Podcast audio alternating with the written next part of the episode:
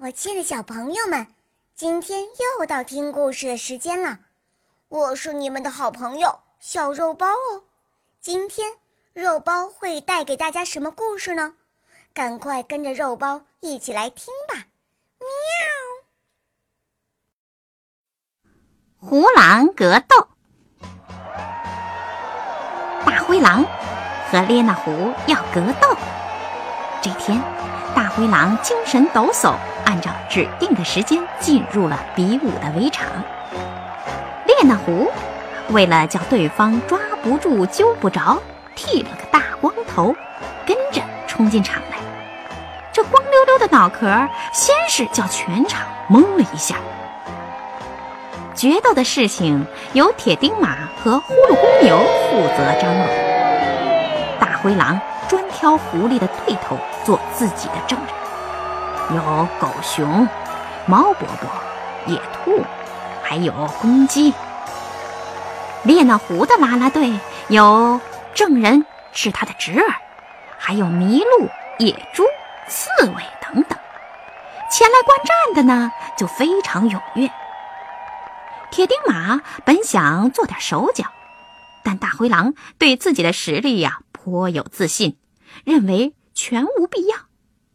灰狼下决心，这次非得把列那狐啊铲除不可。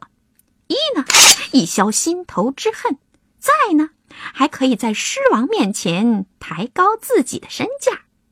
可是大灰狼却恰恰想错了。狮王对这桩公案已经开始感到厌倦。狮王固然觉得列那狐有不对之处，但并不桩桩件件都是狐狸不对。更何况这位霸主还给列那狐保留了一席之地，因为狐狸自有引以人骄傲的地方。直到最后，眼看决斗已经不可避免了。狮王才让两个冤家发誓，保证格斗光明磊落，全凭真功夫。于是，一个发誓说他从没有干过昧良心的事儿，另一个说那个誓言是欺人之谈。接着，决斗开始了。列那狐毫不紧张，插科打诨，拿大灰狼的手段开些不伦不类的玩笑。看到大灰狼气急败坏的样子。就够使列那狐觉得有趣儿的了。大灰狼首先发动进攻，拼足力气朝列那狐撞去，真可以一下子要了狐狸的命，结束格斗。但是列那狐以守为攻，在千钧一发之际，轻轻巧巧侧身躲过。大灰狼扑了个空，来了个嘴啃泥。列那狐抓住战机，跃身向大灰狼冲去，前爪咚的。一下猛击大灰狼的额头，敲得他脑袋嗡嗡直响，他呀蒙头撞向。列那狐胜了一招，啦啦队们高兴地拍手顿足，列那狐更是得意洋洋，以为稳操胜券。没想到大灰狼哭丧着脸，挣扎着又爬了起来。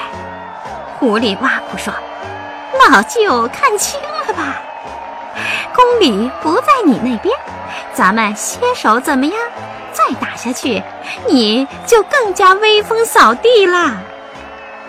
大灰狼憋了一肚子气，携手，我宁愿像你那样吊死，也不肯善罢甘休。这时候，列那狐抄起一把沙子，朝大灰狼眼里撒去，疼得他哇哇直叫。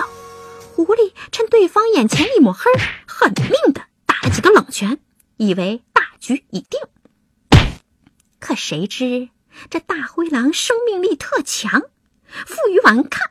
列那狐想对准大灰狼脑袋狠命一击，送他归天，不料忙中有失，把脚爪误戳进大灰狼的嘴里。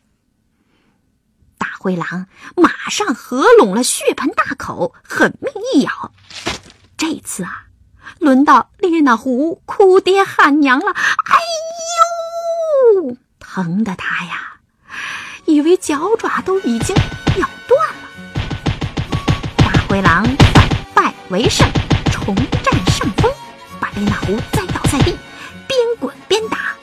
的狐狸是气息奄奄，最后才罢了手。狮王得知了格斗结果，便说：“好了，他俩之间的恩恩怨怨算是了了。”